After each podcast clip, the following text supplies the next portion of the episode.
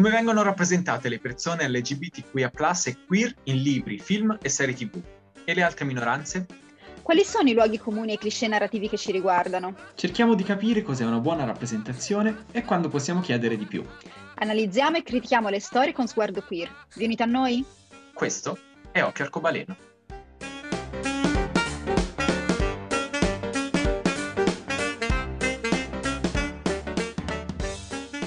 Ciao a tutte le persone che ci stanno ascoltando. Questo è Occhio Arcobaleno, la prima puntata di Occhio Arcobaleno, uh, un podcast condotto da me, Ludovico Cosner, e da Violante Rune. Ciao. E per questa prima puntata abbiamo pensato di parlare di una dilogia o duologia o duologia, ancora non so come si dice perché ognuno dice in un modo diverso, che è uh, famosissima, ovvero Sei di Corvi e il, il Regno Corrotto di Bardugo uno young adult fantasy super amato nel mondo, per cui tra l'altro tra poco uscirà una, una, serie TV. Noi stiamo registrando il giorno dopo l'uscita del trailer, del primo trailer della serie TV, e quindi probabilmente verrà fuori anche un po' di, di sclero.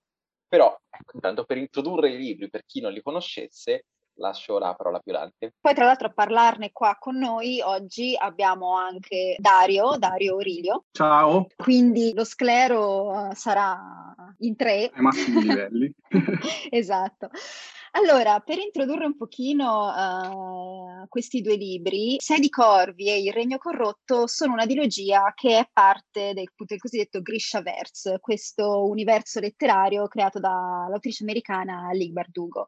Sono in realtà un, sono nati come spin-off uh, di uh, un'altra trilogia, quella che viene definita la trilogia originale, di cui appunto parlerà anche la, la serie TV. Di cosa parla? Allora, per eh, restare sul vago e non spoilerare troppo le trame, se c'è qualcuno tra chi ci ascolta che eh, ancora non l'ha letto, però magari è incuriosito da questa, da questa storia, abbiamo una banda di misfits, se così vogliamo chiamarli, eh, sei misfits e accoppiate improbabili che eh, devono fare riuscire in un'impresa quasi impossibile un furto in una fortezza in cui è impossibile entrare per, eh, per del denaro. Quindi parte come una classica storia uh, un po' alla Ocean's Eleven, una sorta di colpo grosso uh, in, in, chiave fantasy, ma uh, vedremo poi che in realtà è molto più di così, soprattutto grazie ai personaggi. Dario, intanto se ti vuoi presentare, ci puoi raccontare un attimo chi sei, cosa fai? Allora, io sì, mi chiamo Dario, noi diciamo, noi tre ci siamo conosciuti su Instagram, eh, dove sono Dreamscapers Books, eh, sono un, uno scrittore, un autore edito da Watson Edizioni, anche io un autore fantasy. Tratto sul mio profilo di prevalentemente uh, libri generi fantasy, fantascienza, beh, questo. E, e, quindi siamo qua perché e abbiamo chiamato Dario qua per parlare per per, cioè, l'obiettivo di questa prima puntata sostanzialmente è un po' sclerare. Ci sono tante cose da dire, su alcune probabilmente non ci troveremo completamente in accordo, però tipo sul fatto che Cesper sia un grandissimo amore saremo d'accordo, spero, se no io me ne vado adesso. No, uh, a parte gli scherzi, a parte gli scherzi, prima di iniziare a parlare dei personaggi, io direi di citare il fatto che questi libri sono usciti il primo nel 2015 e il secondo nel 2016 e quindi tutte le cose che andremo a dire avranno, hanno una valenza maggiore. Da chi partiamo? Da chi vogliamo partire? C'è solo l'imbarazzo della scelta. Cazzo, no? Così introduciamo esatto. anche l'ambientazione. Anche io partirei da quello che si potrebbe definire il personaggio principale, pure se essendo un fantasy corale in realtà vedremo che ogni personaggio ha il suo punto di vista, la sua storia, le sue motivazioni, il suo background e quant'altro, però Katz Brecker, il leader di questa, di di questa gang, è anche uno dei personaggi preferiti dal pubblico. Iniziamo subito da quella che è la questione principale, ovvero Sadie Corvi è stato uno dei primi libri fantasy young adult eh, con un protagonista disabile. Questa questione, tra l'altro, è stata anche un po' fonte di molti dibattiti. Io non sapevo niente di dibattiti,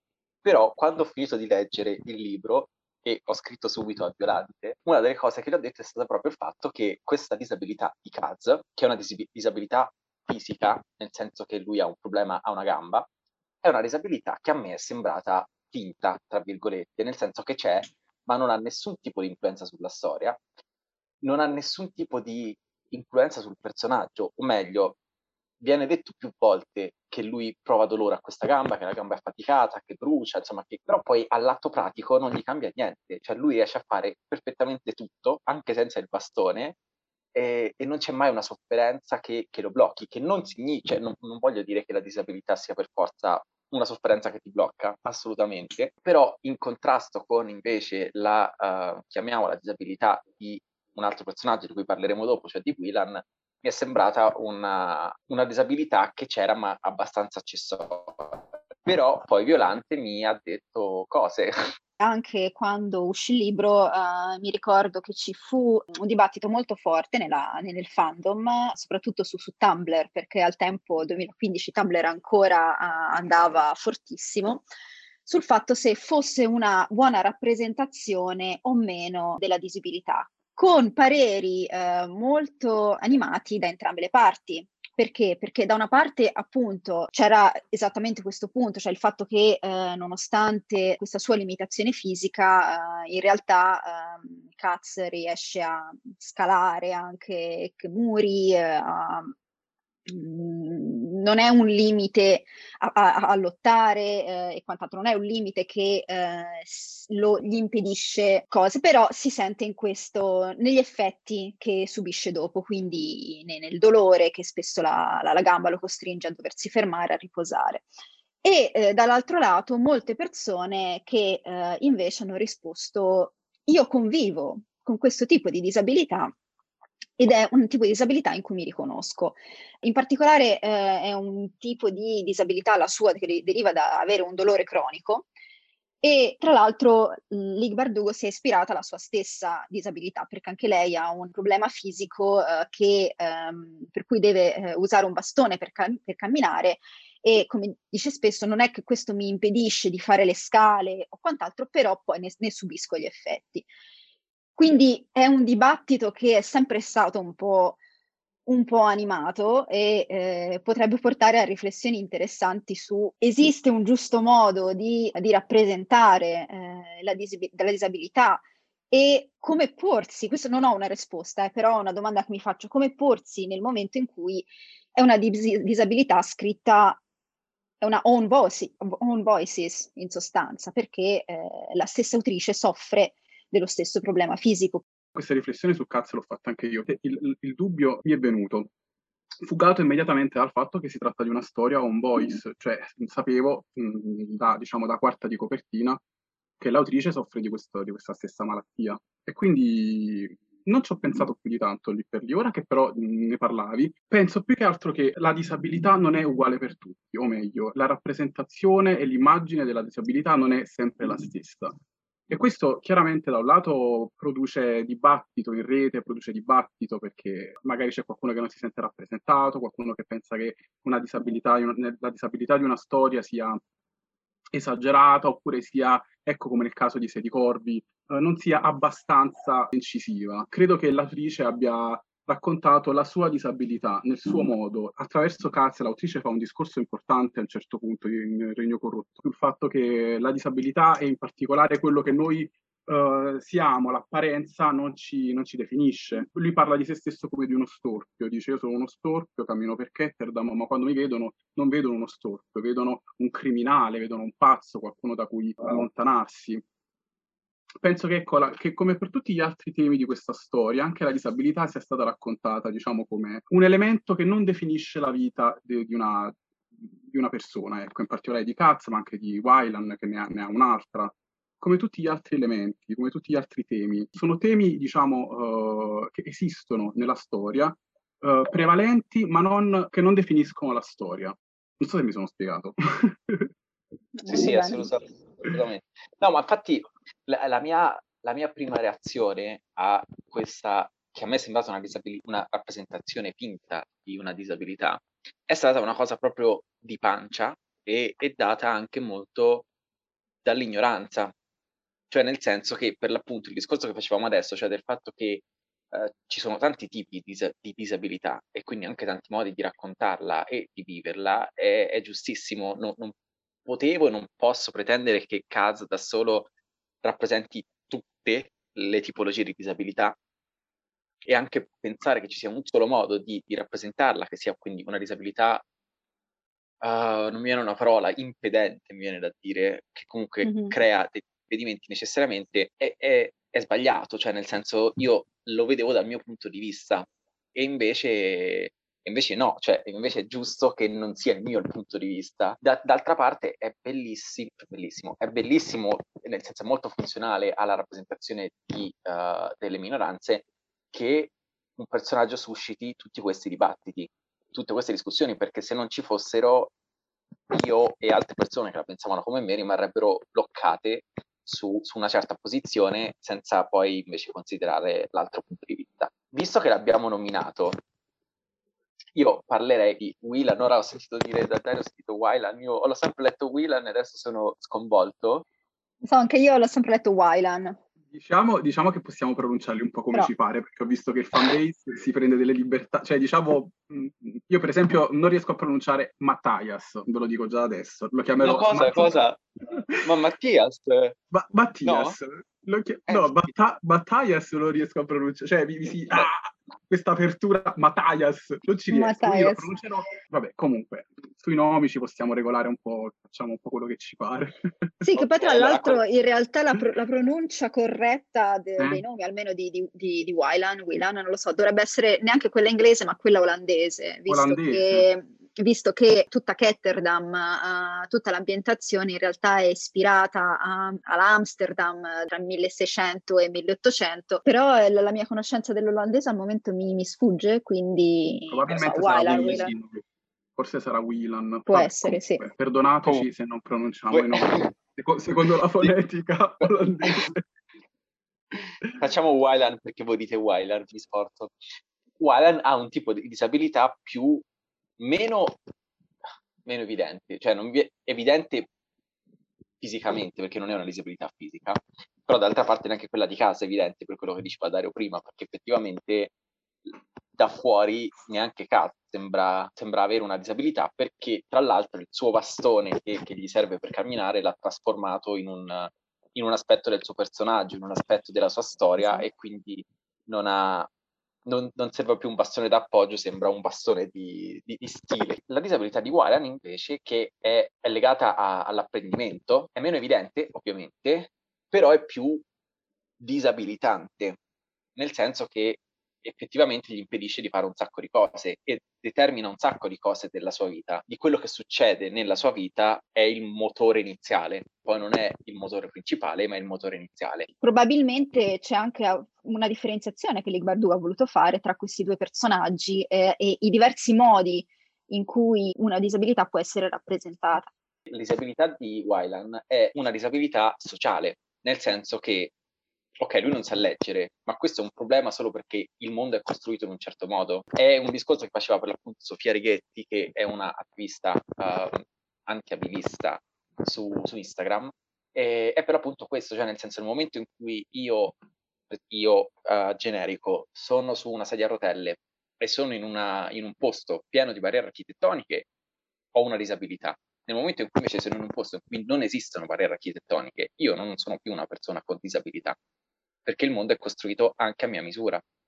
È interessante il fatto che, per l'appunto, intanto che in un cast di sei protagonisti ci siano due personaggi con disabilità, che è, cioè, già di per sé è una cosa enorme, e poi per l'appunto che ci siano diversi modi di raccontarla e diversi modi di viverla. Quello che colpisce, che è soprattutto bellissimo di questa storia, è che uh, racconta di sei misfits, cioè di sei scarti letteralmente della società, che però sono assolutamente strafighi, cioè ciascuno di questi, di questi personaggi sono assolutamente strafighissimi, quindi è, è, questo che secondo me ha reso questa serie così amata, perché eh, parliamo anche del 2015-2016, non c'erano ancora personaggi così. Parliamo come se avessimo questo tipo di letteratura sin da, boh, dal 2000, dal 1900, invece ragazzi è una questione recentissima. Io credo che anzi eh, gli anni che abbiano eh, effettivamente cambiato le cose sono stati proprio il 2015 e il 2016 eh, all'interno del fantasy, perché in parallelo a questo poi c'è stata l'altra grande uscita che eh, ha rivoluzionato il genere, sapete già di cosa sto parlando, ovvero la quinta stagione di N.K. Jemisin tanto amore per, uh, per, per quella serie. E quindi è stato pazzesco vedere come questi due libri, una, una, uno nel, nel, mercato del fantasy più adulto e, e letterario anche, eh, ovvero N.K. Jemisin, e dall'altro lato Lig Bardugo nel mercato del fantasy young adult, abbiano avuto un impatto così forte che eh, solo cinque anni dopo, lo, non dico che lo diamo per scontato, ma uh, abbiamo moltissime uh, più storie del genere e, ed è stato anche grazie a questi, a questi, libri che hanno fatto strada, sono stati veramente de, de, degli apripista. Qual è stato quindi secondo voi l'evento che ha scatenato diciamo, questa, questo, questa ispirazione? Queste, um, è stata un'opera, è stato un evento sociale, è stato il Me Too che cos'è stato? In realtà Ma neanche il MeToo, perché il MeToo, il MeToo, è del 2017, quindi è, è, arrivato, è più recente, sì. Però devo dire che nel 2015, ora magari dico una cavolata, ci ho fatto la tesi sopra e se, se, dico una cavolata, ok, però nel 2015, se non mi ricordo male, è uscito Sense8 tra le serie TV, quindi è stato proprio un anno evidentemente, per quanto Sense8 poi abbia dei, dei problemi, ok, va bene, però, cioè, che comunque è stata anche lì, in un altro ambito, ma è stato un una piccola rivoluzione, quindi non lo so, effettivamente non avevo mai pensato a, alla presenza di un eventuale fatto scatenante. Non lo so. Poi comunque dobbiamo tipo... pensare che tutte queste, eh, le serie, i libri in realtà erano in lavorazione già da anni prima. Certo, certo, certo Sappiamo certo. benissimo che un libro non si scrive certo in pochi mesi e soprattutto anche il processo per arrivare alla pubblicazione è molto certo. più uh, lungo di così. Però non lo so, magari sì, c'era già qualcosa che, che stava, si stava muovendo, che stava un po' cambiando e forse una Ma nelle, nelle, nelle, coscienze, era qualcosa di, secondo me, qualcosa che diciamo um, è iniziata nelle coscienze, una coscienza generale, perché anche io ricordo quando ho iniziato a, a, diciamo, a, a, buttare giù l'idea per Dreamscapers, io avevo assolutamente l'intenzione di inserire quanti più personaggi diversi eh, che fosse un'opera quanto più inclusiva possibile. E non ero ancora, cioè parliamo sempre del 2015-2016 forse, eh, quindi è qualcosa che secondo me si è, iniziata diciamo nelle coscienze in, più o meno diciamo in questi anni qui. Sarà stato forse, forse qualche fenomeno mediatico, forse anche prima di Sense8. Boh. Comunque sarebbe interessante risalire a qual è stata la scintilla per ritornare uh, un attimo anche al discorso uh, Sei di Corvi e Regno Corrotto, uh, ritornando al discorso del cast dei personaggi, um, la novità che è stata quando uscì il libro è anche che è un cast di personaggi estremamente intersezionale. Perché, uh-huh. um, per esempio, Wylan non è solo um, la disabilità che non viene nominata ma penso possa essere eh, assimilata alla dislessia, è anche gay e non è solo, non è solo Wyland, sono anche, anche il resto dei personaggi, c'è un cast che è eh, diverso sia per eh, provenienza, per eh, orientamento sessuale, eh, sotto moltissimi aspetti. Possiamo dirlo? Io li voglio elencare, gli orientamenti, anche Vai. se non sono mai nominati esplicitamente, okay. ma è come ne ho bisogno. Allora, come abbiamo detto, Wyran è gay, cioè gay col punto di domanda perché a quanto sembra è interessato solo ai ragazzi, però non si sa, non, è, non, non vengono mai nominati esplicitamente i violentamenti, però diciamo in base agli indizi ci possiamo fare un'idea. Come da, scusami, come da nessuna parte nella, nella serie, perché ricordiamo un attimo, un attimo che eh, si tratta di un mondo in, inventato, eh, di un mondo diverso, mm. quindi eh, ha anche senso che non vengano definite con, nel modo in cui le definiamo noi nel, nel certo. nostro mondo, perché magari è un modo diverso infatti, semplicemente di vivere. Sì, infatti sembra che la serie comunque prescinda proprio da questioni di, da definizioni di... Um Esatto, quindi... Sì, sì, ma infatti cioè, è puramente un, come dire, te, darci degli appigli di comprensione dei modi più rapidi di spiegazione, senza stare No, qui a certo. dire a questa persona piacciono queste persone, bla bla bla. Ehm, quindi abbiamo detto Wylan che è gay, poi c'è Huey che è un personaggio che compare a un certo punto, cioè, non- diciamo è molto importante ma non è un protagonista, eh, che pure sembra essere gay. Poi abbiamo Nina che, questo però, cioè a me mi sono sfuggiti gli indizi, che è B barra pan, diciamo B+, nel senso con B+, si intende tutti gli orientamenti che non sono mono, quindi bisessualità, pansessualità, polisessualità, ehm, omnisessualità e tutte le varie altre eh, sfumature. Vai, Su Nina Violante. faccio, faccio un appunto. Uh, il motivo per cui può essere sfuggito nella dilogia è perché ci sono delle scene in cui Nina flirta uh, indifferentemente uh, sia con uh, uomini che con donne. Rimane molto sullo sfondo, ma in altri libri della serie Grishaverse, quindi non in questa dilogia, ma in altri libri, comunque è confermata. ehm, Ma nel senso che c'è. Nina in altri libri? Cosa stiamo dicendo? Io ho letto Stiamo dicendo questi due. esattamente questo. Io ho letto solo questi prima. due. No, non voglio Ehm, andare troppo avanti, non voglio andare, però comunque è Ma, confermata. cioè, mi state dicendo, no, ma perché, allora, cioè nel senso, i- nella trilogia iniziale c'è Nina, No, eh, e quindi nella... dopo? Sì. Ok, va bene, allora, devo leggere. Eh, e poi, abbia- poi abbiamo Jasper, Jasper che di nuovo è B+, e molto esplicitamente, cioè nel senso una rappresentazione molto, molto, molto esplicita da questo punto di vista, anche se poi all'interno della storia non è che ha storie con eh, personaggi di più generi, però è molto esplicita la cosa e d'altronde non è necessario che per essere B+, un personaggio debba avere, o una persona debba avere storie con persone di più generi.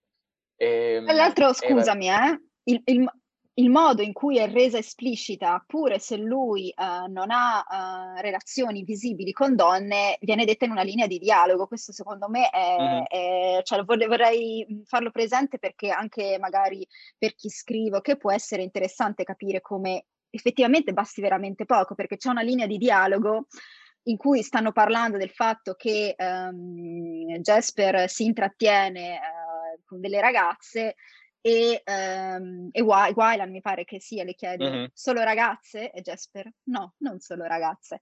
Quindi Io ti giuro, in, que- in quel momento sono impazzito, sono tornato il mio adolescente di 12 anni, 13 anni che, che si disperava. sono solo poche parole, però cioè, hanno veramente un... eh, rendono benissimo. Ah, io per esempio bene. adesso mi ricordo la, la linea di dialogo in cui eh, stanno s- s- fuggendo ai...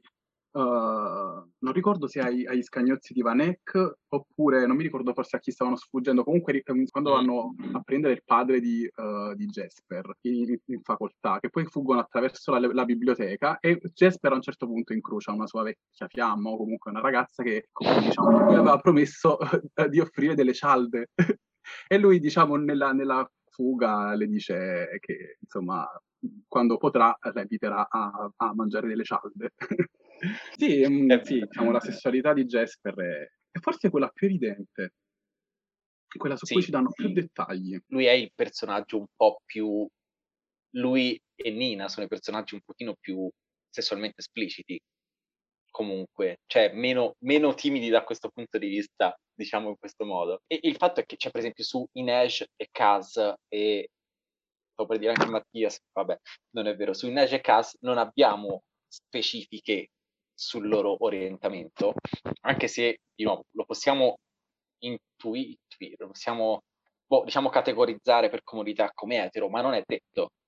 Non è detto, perché ritorniamo al fatto. discorso del, del contesto, Eh, che No, no, esatto, esatto, non, non è detto, ma è- il fatto è che, capito, in altre storie, in altri fantasy, in altri young adult, è detto, cioè se non viene detto, se non viene esplicitata una cosa, è detto tendenzialmente che siano etero e cis. Invece in questo mondo in cui la diversità è, è evidente che ci sia ed è, come dire, dilagante, diciamo così, anche le, le possibilità non esplicitate rimangono possibilità.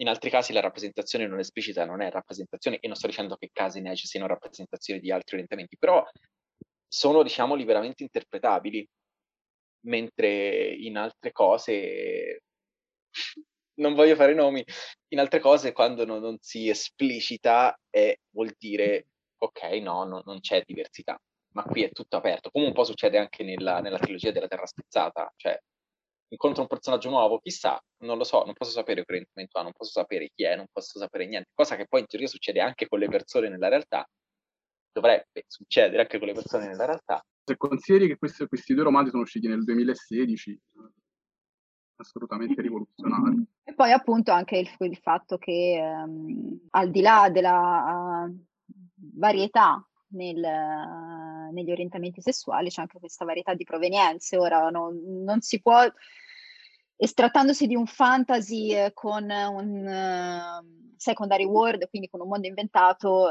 non si possono non fare molti paragoni con il mondo reale, dire ah, è afroamericano, perché no, cioè è un mondo diverso, però comunque eh, si intuisce che diciamo i, i, personaggi non sono certo tutti bianchi. La cosa interessante diciamo del Grishaverse è che mh, benché diciamo sia un secondary world, quindi completamente inventato, ha tantissimi legami con, con il nostro mondo, ma diciamo è evidente che Ravka è ispirata alla Russia, Novi Zem qualche modo all'Africa, Shuan uh, alla Cina e quindi quando questi personaggi ci vengono presentati con quei pochissimi dettagli, noi diciamo percepiamo subito che si tratta di qualcosa che noi conosciamo. Quello che è interessante di questo del Grishaverse è che è inventato tanto, però ispirandosi a, al nostro mondo e questo diciamo si nota in tanti, in tanti, in tanti aspetti. E oltre a questo, Nina è una protagonista femminile che non è magra, ma anzi uh, viene spesso detto, viene spesso detto è una big girl, è una, è una ragazzona Nina, sì, cioè sì, bella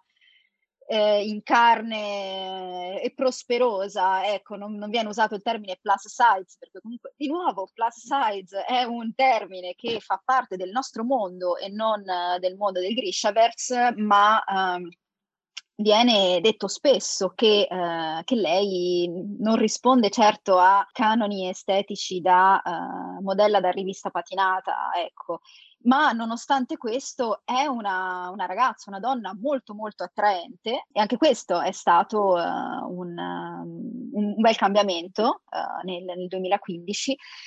E non solo questo, ma uh, a tutt'oggi Nina resta un'icona, resta un'icona per, uh, per molte persone che uh, si sono viste finalmente viste, che no, non sono solo uh, le persone, soprattutto le ragazze, le donne di taglia minima che, che possono avere delle, delle, belle avventure romantiche, avventurose e essere protagoniste di romanzi fantasy. Anche non solo romantiche, ma anche sessuali, che esatto. è uno, è uno dei, dei temi sento, di cui sento parlare più spesso da, dalle attiviste della body positivity, perché i corpi grassi non sono mai visti come desiderabili, non sono mai visti come forti, non nel senso della donna forte, ma sono sempre visti come, cioè di solito la, il personaggio grasso, che poi di solito è al massimo uno nelle storie, è, è, è la personaggia goffa, uh,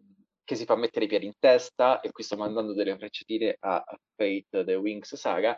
Ehm, e, invece Nina, Nina, Nina li, come dire, non è che li smonta, perché non sta lì per smontare degli stereotipi, però è un personaggio... Nina gli, cammina in testa, Nina cammina in testa a tutti sì, ed sì, è giusto è... che sia Nina, così. Nina non c'è un attimo in cui pensi, Dio questa ragazza è grassa, cioè Nina è Nina, è splendida, è bellissima, è... non c'è nessuno che dica sei grassa, ecco, lei ad esempio prova, le, le, succede che deve sedurre o comunque confondere i soldati, non ce n'è uno che dica, cioè, che, che cioè, le cadono tutti i piedi.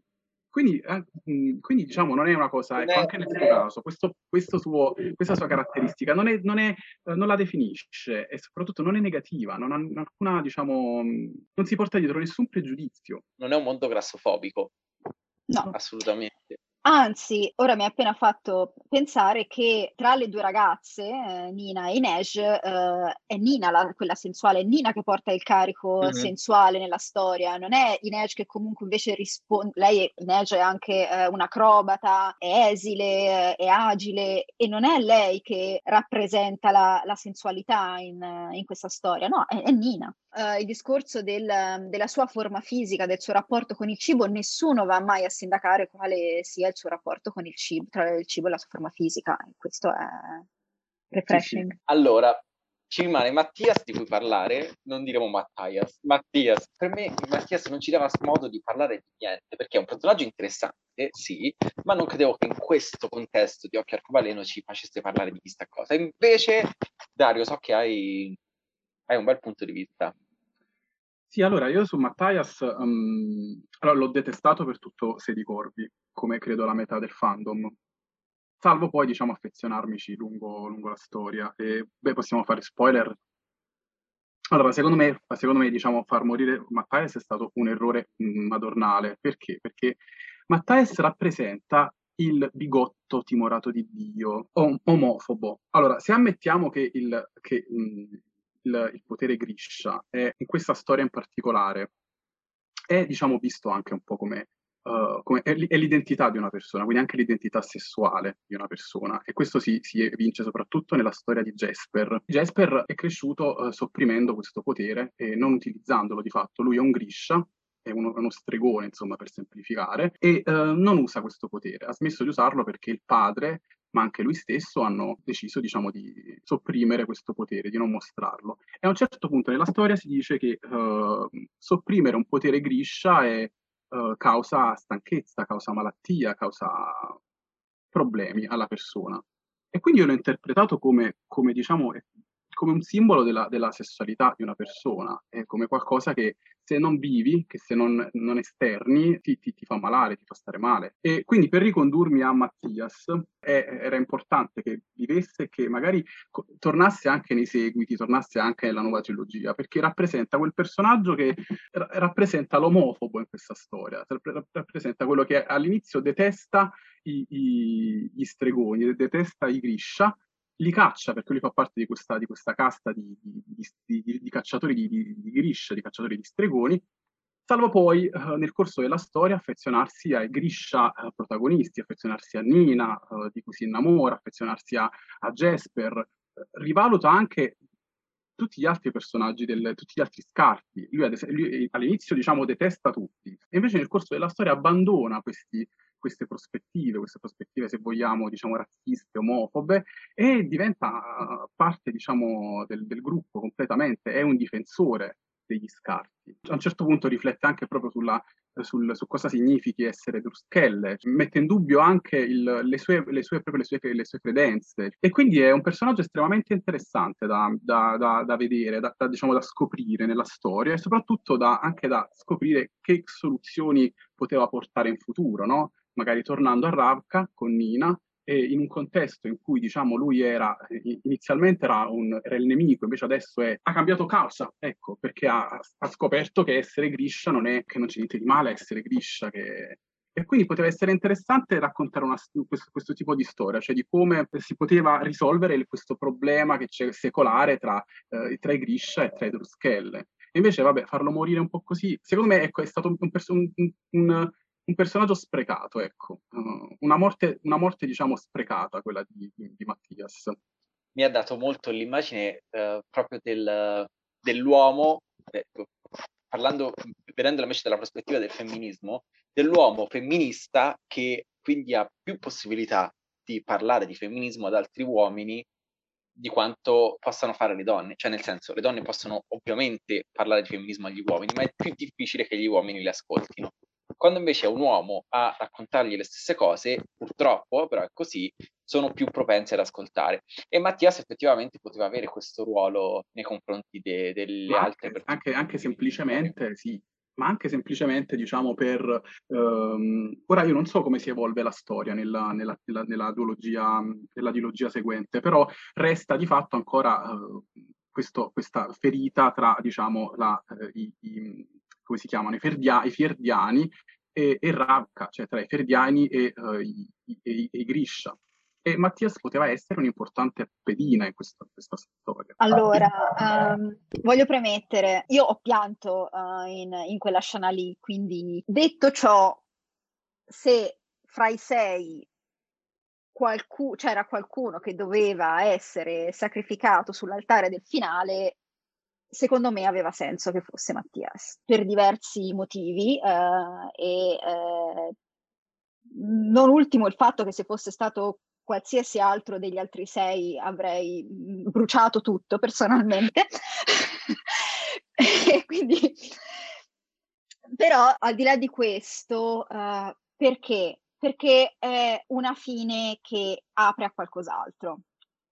E da questo punto di vista, quindi secondo me, eh, per quanto triste, per quanto tragica, eh, aveva senso e questo qualcos'altro a cui apre viene infatti poi sviluppato nella, nella dilogia che segue e nel percorso di Nina che segue. Eh, non voglio andare troppo nell'altra dilogia per, ehm, perché non è di questo che stiamo parlando, però comunque um, gli sviluppi futuri per Nina uh, saranno proprio raccogliere l'eredità di, uh, di Mattias, de, del loro rapporto, di quello che c'è stato, e lavorare per uh, cercare di costruire un ponte con, con Fierda e quindi appunto portare avanti quel che Mattias aveva iniziato e secondo me è giusto che sia Nina.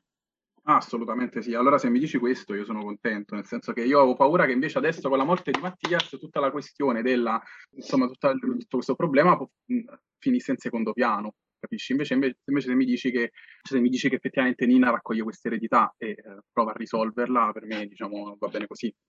Allora, accenniamo molto rapidamente, dai, la voglio accennare la cosa tra del rapporto tra Casa e Neige. Nel rapporto tra Casa e Neige, che è un rapporto che per tutta la saga, la saga, la dilogia comunque rimane, come dire, chiamiamolo inespresso, nel senso che si capisce che c'è una, un'intesa tra questi due personaggi e che si vogliono bene, senza che mai si arrivi alla coppia effettiva, e per fortuna. Però comunque c'è sotto uno sfondo romantico. E io, siccome, cioè nel senso, bah, cioè, cioè, no, so, dopo un pochino troppo, perché già ci sono due storie romantiche su sei personaggi, vabbè. Comunque, mh, a me un po' questa cosa ha dato fastidio, perché il loro rapporto poteva benissimo funzionare come amicizia, come rapporto familiare, come un qualsiasi altro tipo di rapporto che non avesse necessariamente il, lo sfondo romantico. Tra l'altro noi registriamo, stiamo registrando nell'ultimo giorno della, a, romantic, a romantic, della settimana della consapevolezza dello spettro romantico e, ehm, e, proprio in questi giorni io sto leggendo un sacco e sto parlando un sacco di QPR, Queer Platonic Relationships, relationships cioè le relazioni queer platoniche che sono tutto ciò che esce dalla, insomma, diciamo, dagli schemi soliti e fissi delle, delle relazioni. La loro poteva benissimo essere una relazione queer platonica, che, si, che, che poteva includere qualsiasi tipo di sfumatura senza essere però necessariamente romantica. Però d'altra parte ci sono delle, ci sono, io ho sollevato questo punto e vi lascio, basta, vi lascio perché avete cose da dire. Innanzitutto, beh, io amo tantissimo Katz e Inej, il, sono uh, insieme a Jasper e Wyland, sono la mia coppia preferita uh, de, della serie, quindi sono di parte. Però anche cercando di fare un ragionamento, um, il, il, discorso secondo me è che la relazione fra uh, loro due è una relazione che è fortemente influenzata dai uh, traumi passati di entrambi i personaggi. Entrambi i personaggi soffrono di uh, PTSD, hanno avuto esperienze molto forti che hanno creato in entrambi un una paura quasi viscerale, anche senza il quasi, una paura viscerale del contatto fisico. Quindi il motivo per cui a me è piaciuto molto il modo in cui è stato sviluppato il loro rapporto con questo sottotono romantico è perché eh, loro due sono, diciamo, la rappresentazione, il messaggio che manda è che l'amore non risolve tutto. E questo secondo me è stato il messaggio che è molto forte ed è molto bello perché si, nonostante eh, provino, uh, abbiano dei sentimenti molto forti l'uno per l'altra, non, è, non sono dei sentimenti capaci di uh, risolvere così con la bacchetta magica, un colpo di spugna, tutto quello che entrambi hanno passato. E questo neanche fino alla fine, il, il loro rapporto rimane sempre un po' così. Eh, eh, arrivano a riconoscere che eh, potrebbe esserci qualcosa di più, ma che entrambi hanno bisogno di, eh, di lavorare prima eh, su se stessi per, per poter eh, andare avanti. E, e, questo secondo me è stato molto importante perché spesso si vede, uh, soprattutto nei romanzi young adult, che sì, beh, i personaggi con i traumi sono, sono ovunque, no? Perché sono il conflitto, è, è il motore di qualsiasi storia, e arriva l'amore, improvvisamente questi traumi scompaiono e tutto a posto, no? Si, si, e invece loro non è così. E secondo me questa cosa è stata molto importante perché ha dato una rappresentazione di, di mental health, di, di, salute, di, salute, mentale, di quello che eh, può essere necessario per superarla, che di nuovo era mo- è mo- stata molto diversa da quello che eh, veniva rappresentato di solito. Eh, l'altra cosa che avevo eh, suggerito, ma questa è una una supposizione personale molto azzardata, è che forse eh, il fatto di inserire questo sottotono romantico voleva anche appunto eh, fugare qualsiasi dubbio eh, su eh, una asessualità o aromanticità di entrambi i personaggi, eh, proprio perché questa loro avversione alle relazioni eh, fisiche o intime con altre persone ehm, è dettata da traumi e quindi magari evitare anche l'associazione fra romanticismo o asessualità con eh, traumi pregressi.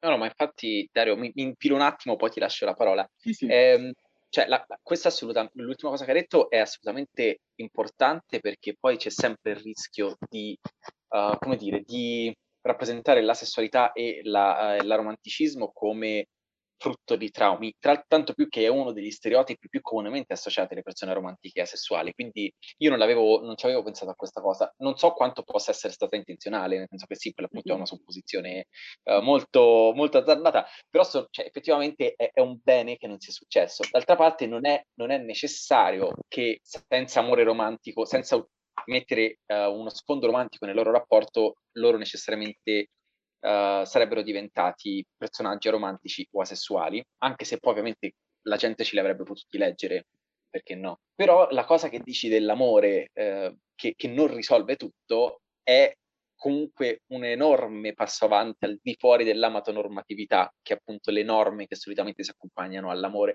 e non succede solo nel, nei, nei, fantasy young adult che, che, l'amore risolva tutto, in realtà è molto spesso in quasi tutte le storie questa cosa, e quindi è, non l'avevo vista da questo punto di vista. Ma poi è sempre quello il problema, il punto, secondo me, che parliamo sempre di una storia che comunque è uscita nel 2015 e dove la soluzione era ancora quella, cioè la soluzione di, delle storie, soprattutto di, queste, di questo tipo di storie, era l'amore risolve tutto, anche i traumi. E invece quello che è eccezionale, diciamo, della storia, eccezionale, in realtà è drammatico, secondo me, di, della storia di Inege e Case, che uh, hanno dei traumi troppo grandi, per cui anche, diciamo, um, la, la, la, simbiosi in cui vivono, anche l'amore evidentemente, che evidentemente provano l'uno per l'altra, non risolve niente. E, e fino alla fine della storia, tra loro mh, sicuramente c'è un sentimento molto forte, ma si trovano in momenti diversi dell'elaborazione del, del lutto, cioè l'elaborazione del trauma. Sarà anche vero che nella storia hanno, diciamo, 17 anni, anche se non lo, non lo dimostrano, e, uh, e, quindi hanno, sarà che comunque hanno sempre, ecco, sono all'inizio di quella che è, diciamo, una, cioè alla fine di, di, del Regno Corrotto praticamente la loro vita è appena cominciata. Sarà per questo che l'autrice non se l'è sentita, secondo me, di metterli insieme, diciamo di far risolvere alla fine della storia il trauma a entrambi e, con il potere, il magico potere dell'amore tra l'altro, eh, una, su, su Inege e la sua esperienza, uh, giusto un ultimo appunto, è veramente importante la rappresentazione che è stata fatta di, eh, della violenza sessuale eh, in questo caso, perché Inej è vittima di, eh, di, di violenze e di abusi sessuali, ma di nuovo la violenza e l'abuso sessuale non sono l'unica cosa che la definisce come persona. E anche questo qua è un messaggio importantissimo perché troppo spesso, veramente troppo spesso, in narrativa vediamo uh, usare lo stupro di personaggi femminili come, ehm, uh, non lo so, penso a Sansa Stark in Game of Thrones, che cioè se sei una donna in un fantasy e non vieni stuprata, in sostanza non puoi crescere come personaggio, no? Uh, questa è una narrazione molto dannosa perché è rape culture, perché normativizza la, la rape culture uh, e, e invece... Quello che, effetti, quello che poi in effetti ti fa dire, cioè ti, ti, ti fa sorprendere quando scopri che qualcuno che conoscevi uh, ha subito stupro e tu non l'avresti mai immaginato, non l'avresti mai detto, perché ecco, non, ha, non, ha mostra, non mostra traumi, non mostra ferite evidenti. è importante che le vittime di stupro non siano definite solo come vittime di stupro, cioè una cosa che certo è successa, certo è traumatica, ma l'esperienza di una persona va infinitamente oltre questo e questo è quello che vediamo con Inej, cioè è lì, è nel suo passato, è un pensiero che lei ha spesso appunto, ma non è ciò che la definisce. Per questo secondo me è stato importante che eh, non siano finiti insieme alla fine di questa serie, anche se io mi auguro sempre che ci sarà in futuro un, una nuova dilogia su Serie Corvi con, eh, che ci racconti cosa è successo, cosa è successo a questi personaggi. È realistico che sia andata in quel modo lì, è realistico che la cosa che Inej desiderava, cioè più di tutto, cioè la libertà, l'ha ottenuta. E anche casa. Io chiuderei sì. dicendo che dopo tutto quello che abbiamo detto, mi sembra, ma è una mia chiosa così, il punto fondamentale nella rappresentazione della diversità e dell'intersezionalità di tutta questa gente è che Libardugo ha preso tantissime caratteristiche che sono state misrappresentate, mal rappresentate nel corso del tempo e le ha stravolte, cioè come per esempio appunto lo stereotipo della ragazza che, che ha subito violenza, lo stereotipo del personaggio disabile, lo stereotipo del personaggio gay, insomma tutte queste cose che erano stereotipi fino a quel momento. Lei le ha prese tutte e le ha ribaltate tutte, non una, tutte. Maledetta, voglio essere bravo quanto lei. Mamma mia c'erano sempre questi person- c'erano sempre personaggi di ogni genere, di ogni, uh, di ogni razza, di, in, in, qualsiasi storia. In questa però sono proprio, ciascuno di loro è, uno stra- è, un, è una rock star, è una rock star. Catsbreaker è, uh, io ce lo vedrei benissimo in gruppo punk, uh, capisci? Ma anche, anche, il nome è un po' del sì, gruppo punk. Cioè, un personaggio che si chiama Caz e che al pronunciare non ti fa venire vergogna, cioè, è, è, indicativo, ragazzi. Io l'ho trovato leggendario. Bene, bene, bene. Non abbiamo detto tutto, ovviamente, perché è impossibile dire tutto. Ci potremmo stare qui a parlare per delle ore. Chiunque ci abbia ascoltato, ci ascoltasse e volesse dirci delle cose, qualsiasi cosa, commentare, continuare il discorso. Il eh, fangorlamento. Siamo... Continuare il fangorlamento. Esatto. Siamo, siamo uh, su Instagram tutti e tre tutti e tre tendenzialmente per parlare di scrittura e di libri, quindi non è che se ci venite a dire parliamo di Sei di Corvi e Regno Corrotto, vi mandiamo via. Quindi, dove ci potete trovare? Per appunto su Instagram, Dario lo trovate a chiocciola dreamscapers.books, Violante la trovate a chiocciola violante.rune, a Memmi, lo dico perché non riesco a non dirlo nel parlato, mi trovate a chiocciola also human, e basta, salutiamo e basta, dai. Grazie per aver ascoltato.